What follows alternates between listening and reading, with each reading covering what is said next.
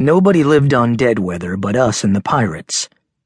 It wasn't hard to understand why. For one thing, the weather was atrocious. Eleven months out of twelve, it was brutally hot and humid with no wind at all. So on a bad day, the air felt like a hot, soggy blanket smothering you from all sides. And the other month was September, which meant hurricanes. Then there was the volcano. It hadn't actually blown in ages, but it belched smoke and shook the earth enough to scare away anybody who might have overlooked the pirates and the weather.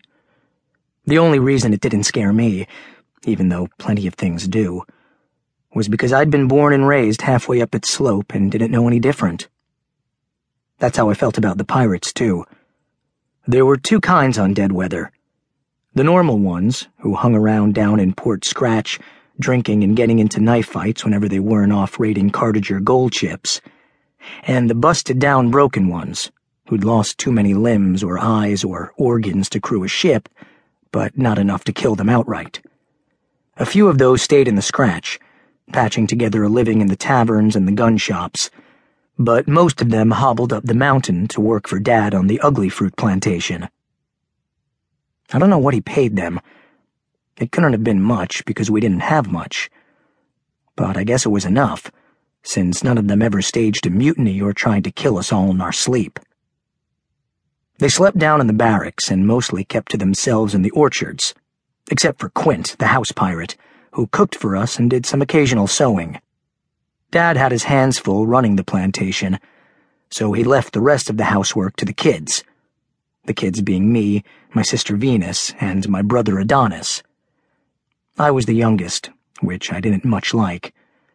Adonis wailed on me every chance he got, and even though I fought back as best I could, he had three years on me, so I usually got the short end of it.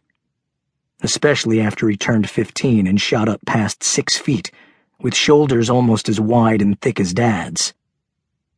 Fortunately, as Adonis got bigger, he also got more lumbering. So eventually, I figured out I could duck the beating by running to the orchards and climbing an ugly fruit tree, way up to where the branches got too thin to bear his weight. He knew Dad would skin him if he hurt one of those trees, so he'd just glower at me from under his heavy black eyebrows and shake his fist and bellow that he could wait for me forever. Then he'd get bored and wander off. Venus used to knock me around too, right up until the day I got big enough to take her in a fight. She backed off for good after that, except to constantly tell me how stupid I was, and how Dad had tried to sell me but couldn't find a buyer at any price, and how someday she was going to marry a Rovian prince and the prince would have me ground up and fed to his horses. They'll gobble you up, Egbert, bones and all, she'd say, sneering down her long, sharp nose at me.